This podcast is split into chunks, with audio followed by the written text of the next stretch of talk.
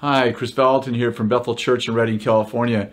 I'm so excited to talk to the vineyard leaders. Man, it's been a long time since I've been there in your country, and uh, when they asked me if I could uh, share with you guys, I'm, I'm super excited about it. We're going to talk about spiritual intelligence today, and that is, I wrote a book about spiritual intelligence, and it's uh, a subject that I'm actually passionate about. So let's just jump right in. I want to first tell you a story about spiritual intelligence. When Bill Johnson came to our little church in Weaverville, California, which is just a little town of 3,000 in the mountains of California, we had a church of about 40 people. And Bill would come and he would teach in the morning, and then in the evening, we would have a group of about 10 or 15 of us that would actually do activations. We'd actually practice the things that Bill was teaching uh, and that we were learning during the day. And so I, uh, we were, we were, Bill was going through this series on the gifts of the Spirit, the nine gifts of the Spirit. And at the same time, I owned an auto repair and auto truck uh, company where we repaired trucks and, and cars. And our largest account was a, uh, a large uh, Sierra Pacific truck. They had 40 trucks, and I was, our company was tasked with taking care of them. So every year, they out of these 40 trucks, they would rotate like 10 trucks at a time out and buy like 10 new ones. And so they just bought these brand new trucks that uh, Chevy trucks. And these were like this is like in 1980s, and this is when they first started putting computer systems on automobiles and trucks. And so I was tasked with taking care of those trucks. And we we again this this was a mountain community about an hour from society. So the closest dealership, uh, Chevy dealership, was in, at least an hour away. And so I, uh, they brought in one of these brand new trucks. It had like 100, maybe 200 miles on it. They brought it in on a tow truck and it wouldn't start. And so I worked on it for a day, and then I said to the to the fleet manager, "Hey, you should just take this truck down to the dealership an hour from us because it's under warranty." And he said, "I got 10 more of these. Are you kidding me? I'd be I'd be towing trucks down there every week, the, the kind of problems we've been having. You just fix it. So I worked on that truck for four days and could not figure out what was wrong with it. I was very, I, have been blessed with a, a, relationship with the Chevy dealer and with the, uh, with the, with the truck mechanic that actually worked on computers, the, the technician. And I was on the phone with him several times. They sent me the wiring diagram for the truck and uh, and helped walk me through it. And the two of us together, the tech at the dealership and myself, we could not figure out what was wrong with it. And so uh, finally, th- this was Friday. So I think they towed it in on a Tuesday. And Friday, you know, he comes and he's like, "Hey, we really need this truck by next Tuesday." And I'm like, "Doing my best, you know. Well, we'll we'll get it done." Anyway, I worked on it Saturday, and then Sunday was church, and so I was in church, and that day, as I was telling you, Bill was teaching on the gifts of the Spirit. And that night, we were actually doing an activation on words of knowledge. And a word of knowledge is information that you got by the Holy Spirit. It's kind of like Google God, you know, like God gives you the information. You could have got it somewhere else, but you actually got it by by the by the uh, unction by of the Holy Spirit. So anyway, we're we're doing these words of knowledge, and it was kind of looked like this. There's like 15 of us, and you know, we were doing this like, hey, I feel like somebody's got a problem with their right knee, and you know, there's only 15 of us or 10 or 15 of us, so somebody's like, yeah, that's me, I got a problem, and then we were pray for their right knee. So we're kind of doing words of knowledge with healing, and and I I, I wasn't really like engaged in the in the exercise very much because all I could think of is like I have one more day to fix that stupid truck that's been in my shop for five days and anyway, while we were going through these exercises and using words of knowledge to see people healed, using words of knowledge to help people move their lives forward, I, I started having this question like, what would it be like for to use a word of knowledge to see a truck, you know, see, I was going to say saved, but see a truck repaired? And I couldn't get it out of my mind. So Monday I went back and I was working on the truck and another day, couldn't figure it out. And that night I said to the team, like, hey, I'm going to come back in the evening and and work on this truck after dinner when everybody when the shop is closed. So just leave a truck in the bay. So they pushed the truck back in the bay, and I, I, went home that night, had dinner, came back late late in the evening, and I'm like, all right, what does it look like to get a word of knowledge for a truck? Because I had never done anything like that before. And I, uh, I came in the shop and there was nobody there, of course. It was nighttime. And I put my hands on the fender and I said, Holy Spirit, show me what's wrong with this truck. And suddenly I got this picture in my mind and this, uh, and this thought went through my mind. There's a broken wire on the, under the right fender of the truck. The wire is broken off of a diode. And I'm like, hmm, so I was like, well, that's kind of weird. That's a weird thought. But then I had this other thought like, well, I've been working on this truck for five days. I have the wiring diagram, which does not show a wire on the right front fender or a diode. So why would I even think that thought? Like, why would I, why would it even occur to me to have a thought like that? Well, it can't hurt. So I took the truck and put it on the, on the rack and I took it up in the air and I got a flashlight and I looked up under the right front fender and it was all uh, this black undercoating, like uh, rubber undercoating. And I looked up there and sure enough, there was a wire broke off of a, a component. I soldered the wire back on and the truck started right up.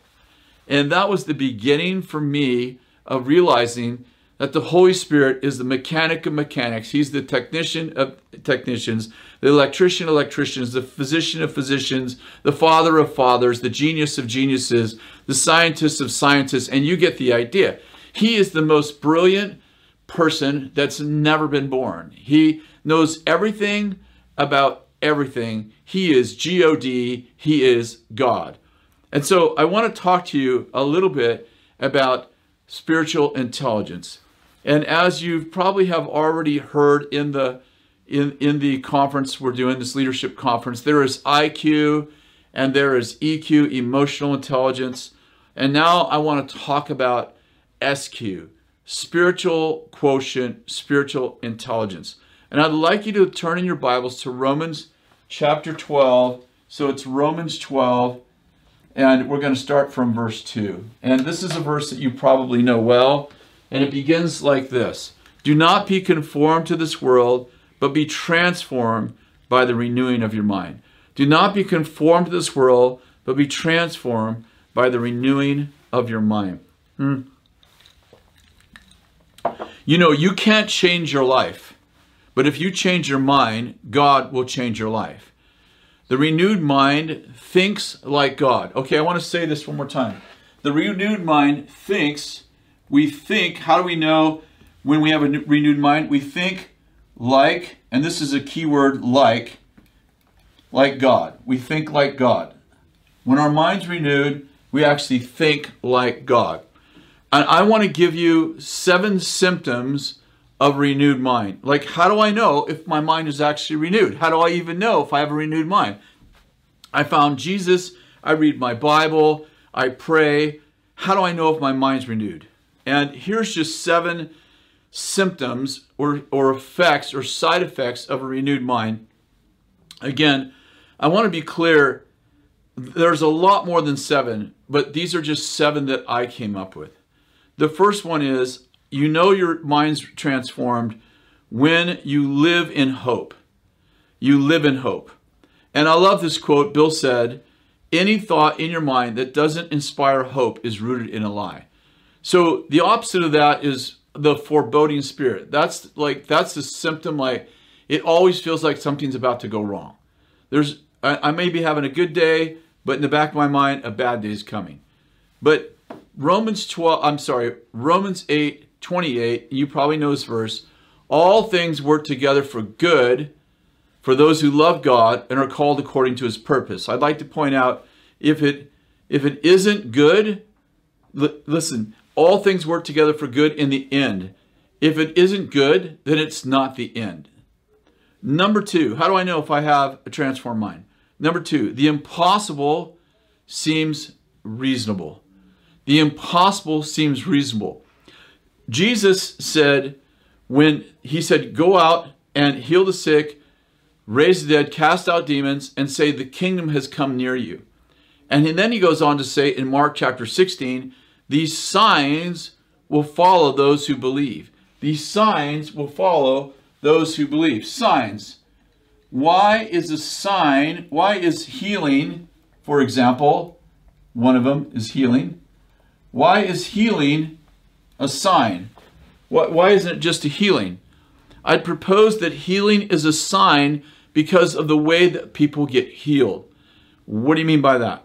I mean that the way somebody actually gets healed, the way a healing happens, is a superior superior ecosystem, the third heaven, God's world, superimposes itself over an inferior ecosystem. We call this the first heaven. We'll be talking more about that later. And a kingdom that has no sickness, that has no sin, that has no pain, that has no negative effects, has just superimposed itself over a, if you will, a heaven, a second, a first heaven, or the earth realm that has sickness and pain and disease and and so on and so forth. And when Jesus heals somebody, the reason they got healed is because the kingdom of God actually superimposed itself over the kingdom of this world. So signs, healings are actually a sign because of the way the healing happened. That a superior, can I say this, a superior law of physics in the God's third heaven superimpose itself over an inferior laws of physics or law of physics in the first heaven. It's kind of what happens in a metaphoric way when the law of when the law of lift overcomes uh, the law of gravity and a plane flies. What happened? There's a law of there's a law of gravity that says, hey, whatever goes up must come down. But then there's the law of lift that transcends the law of gravity. This is this is the impossible that seems reasonable. Number three, how do I know if I have renewed mind? You live in peace and you don't worry.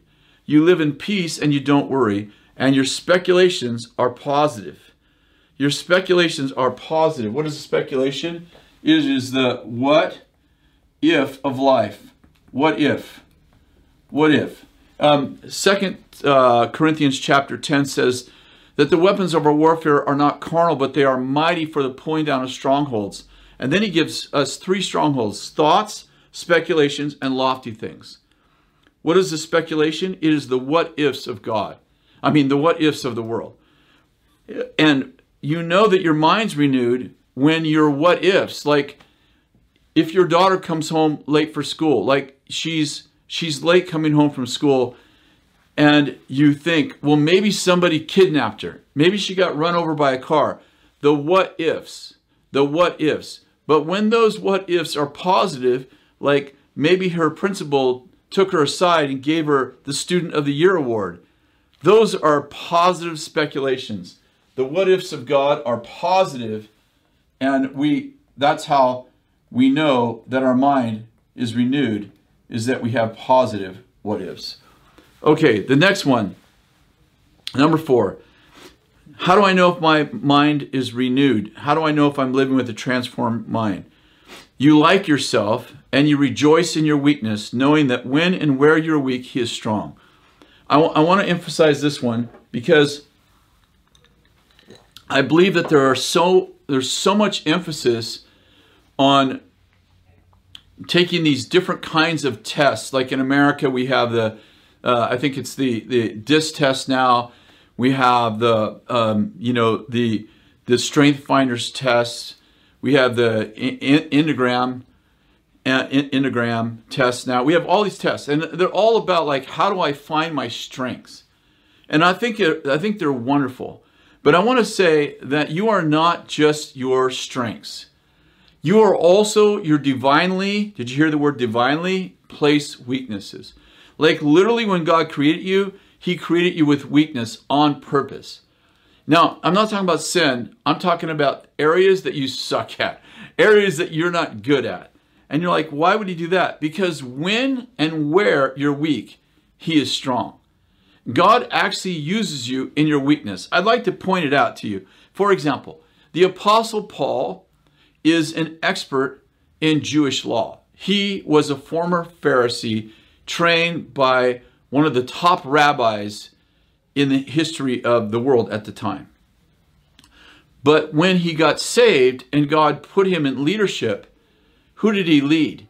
He didn't lead the Jews, whom he was an expert in, he led the Gentiles, in whom were his enemies and who were Israel's enemies for 4,000 years. Like literally, God told Joshua to eradicate the Gentiles, and you know they were they were they were the other in the whole book of you know in the whole Old Testament. They were you know they the Jews were like the frozen chosen, and these guys were the radical people who were outside the commonwealth of God. And and yet when Paul gets saved and the Gentiles begin to get saved, the Lord said, "Okay, Paul, you're an expert in Jewish law. You don't know anything about Gentiles. I'll put you over the Gentiles." Why did he do that? Because God actually uses us more often in our weakness than he does our strength.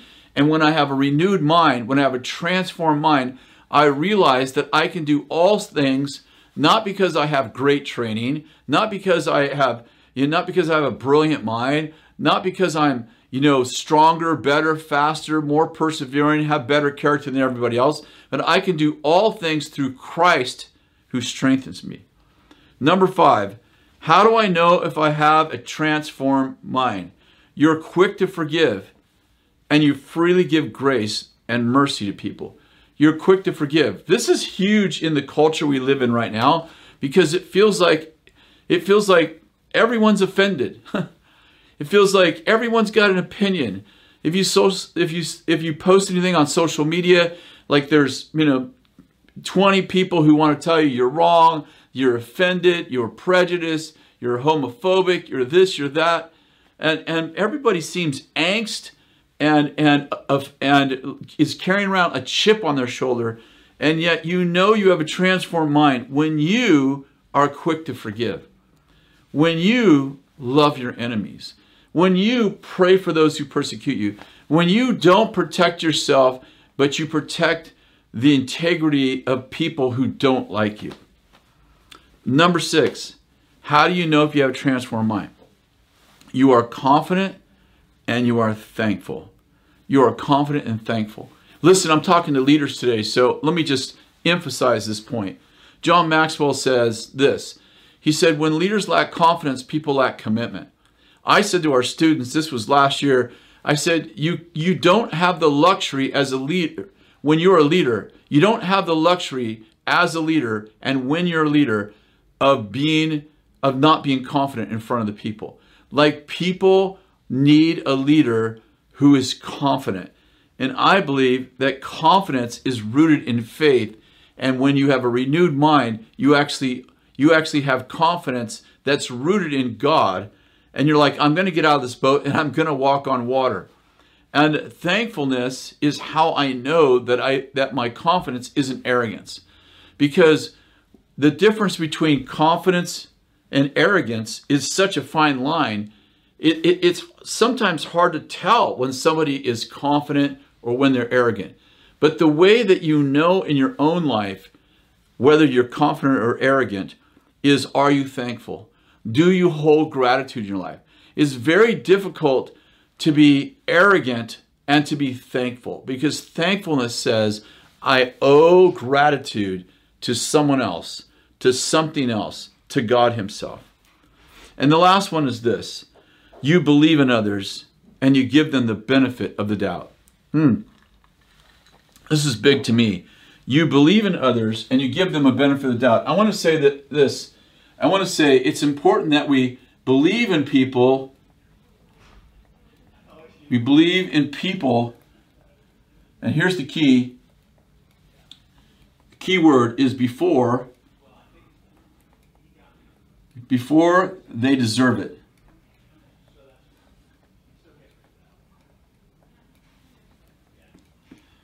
That we believe in people before they deserve it. This is the power of faith in people. Listen, I got transformed when I I got saved when Jesus believed in me. Now, I start all over. I got saved when I believed in Jesus. But I got transformed when I realized he believed in me. And this is a part of leadership that I think is so important, especially among uh, uh, among leaders who are disciples of Christ because here's the deal.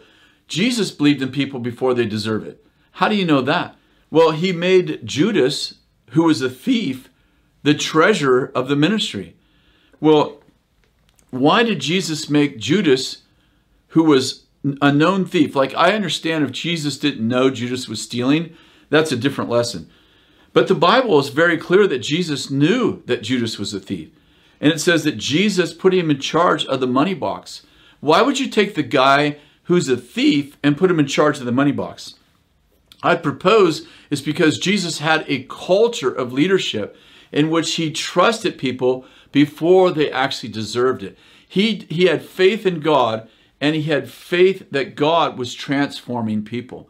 And the leadership culture that caused 11 men to become world changers caused one man to hang himself. Listen, I want to speak to leaders right now. Part of the way that we lead is to actually think differently than other world leaders. In that we actually have faith in people. Listen, the culture that caused 11 men to become world changers and history makers. Like the world is still talking about these 11 men. You have a Bible in your hand because of these 11 men. Yes, there was more later. There, you know, Apostle Paul wasn't numbered among the 11. I get all that. But my point is, is that Jesus believed in people before they deserved it. What caused one man to hang himself is the same culture that caused 11 men to actually be world changers. I know we have all kinds of conversations around, oh, Jesus picked the weak of the earth. Jesus went up on the mountain and prayed about who to choose out of all these thousands of followers. And I believe that Jesus chose the the the the best, I was going to say the brightest. I don't know if they were the brightest, but they were the best choice. And his choices of men still reverberate into our generations in that these men, whether educated or not, whether wealthy or poor, whether activists or passive, these, these 11 men, they actually became the foundation of the church and added Matthias later on. They, these, those 12 became the foundation of the church in which we are still building on. These men were not these men were not broken men. These are men that Jesus changed. And I want to say this too that Peter and Judas both denied Christ. Peter denied him three times. One hung himself, and the other became the leader of the church in the first century. What's your point, Kris? I, I feel like part of what we do is we teach people how to fail successfully and we know each other after the Spirit. I want to I want to point out this this uh, principle that we are living under right now. I believe that the Lord wants us to He wants us to live He wants us to live future present and not past present present. He wants us to live future present, not past present. He we're going through this huge metamorphosis. We're moving from caterpillar to butterfly. We're in the cocoon stage where the caterpillar literally solidifies. He, he dies and solidifies in the cocoon, germinates and, and rises as a butterfly. We need to know each other, 2 Corinthians 5 16, after the Spirit. This is all part of the renewed mind. 2 Corinthians 5:17 said, If any man be in Christ, he's a new creation. But 2 Corinthians 16 says, We know each other no longer after the flesh. We knew Jesus once that way, but we know him that way no longer. And the point is, is that we're learning through the renewed mind how to relate to one another, if you will, future present instead of past present, future present being caterpillar, you know, to cocoon instead of, you know, instead of knowing each other as the worm, as the caterpillar, we're knowing each other as the butterfly. And this is all part of the prophetic culture that we're building together. Now, I want to talk a little bit about neural pathways and what is actually happening when we have a renewed mind. Your mind is actually wired to use the least amount of energy possible to come to a conclusion. And what I mean by that, and what I'm what I'm getting at is when we're talking about a renewed mind, what does it actually look like to have a renewed mind? Let me explain it like this. I read, uh, I read a book on neuroscience some years ago, and this author, I think the author's name was Caroline Leaf, And she made the statement that to picture neural pathways, neural pathways are highways that thoughts travel on. She said, think of a block of cheese and think of a hot marble that you drop through the cheese and it makes this pathway through the cheese. Your thoughts travel on these highways called neural pathways. When we're talking about renewing your mind, we're actually talking about building new neural pathways to the mind of Christ. And what if you think about your mind for a minute like a jungle? Like let's pretend that your mind is a is a great big jungle full of vegetation. And when you walk through it the first time, of course you have to kind of cut, cut a walking trail. And every time you walk that jungle, you widen that pathway. Think about it like now, now let's think about it like it is. Thoughts are run on pathways. Every time I have a thought, it creates a pathway. Every time I have that repeated thought, it widens the pathway. If you think about for instance, we talked about that foreboding spirit. If I if I say, well, something's about to go wrong. Oh, my daughter's late from school. I bet you something went wrong. Oh, my husband, my I saw my husband, you know, talking to another woman. Oh, something's about to go wrong. Oh, my my car wouldn't start today. Oh, it's going to be terrible. It's going to be this big bill. Every time I think those kind of thoughts, I am widening the pathway until metaphorically I have a six lane highway or freeway through my mind to the thought that something's about to go wrong. Now, what happens when I'm renewing my mind? Well, neurologically, what's actually happening is I'm building new neural pathways. I'm building new roads in my mind. If I stay with that metaphor of our, our mind being like a jungle, when I have, when something goes wrong in my life, like my daughter's late coming home from school, and and my mind goes to, oh, you know what, she must have got abducted, something terrible happened. And I go, no, no, no.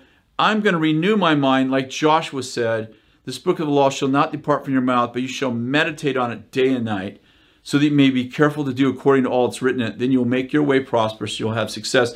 He talks about meditation. That word meditation is the word, it's word hegath, and it means to growl like a lion. What I'm doing when I when I take when I get off the the the on when I get off the off ramp of something's about to go wrong and I get on the on ramp of hey God all things work together for good for those who love God. And I begin to say to myself no no no something's not about to go wrong. Something's about to go right. I am hacking new pathways if you will. I am building a new path through the jungle of my mind what happens is is that once I have a good thought about something, for instance, I have hope. Every time I have a hope thought, I am widening the pathway. If I stop going down the foreboding highway, I don't take the highway to the foreboding town, but I get off that off ramp and I begin to take the highway to hope. Every time I do that, I'm building a wider, wider freeway. And while I'm building that freeway, something else is happening to the vegetation on the road that I'm not taking. It's not being traveled. So that vegetation is, if you will, it's a metaphor. It's growing back and it's making it harder to go that way and easier to go this way. When I think, when I get a, when I get a highway to a way of thinking, that's called a mindset. And this is all part of what God's doing in you and in me. We are renewing our minds in God so that we think like God. Okay, we're going to do another session in a little while. God bless you. I'll catch you in a little bit and we'll talk more about spiritual intelligence.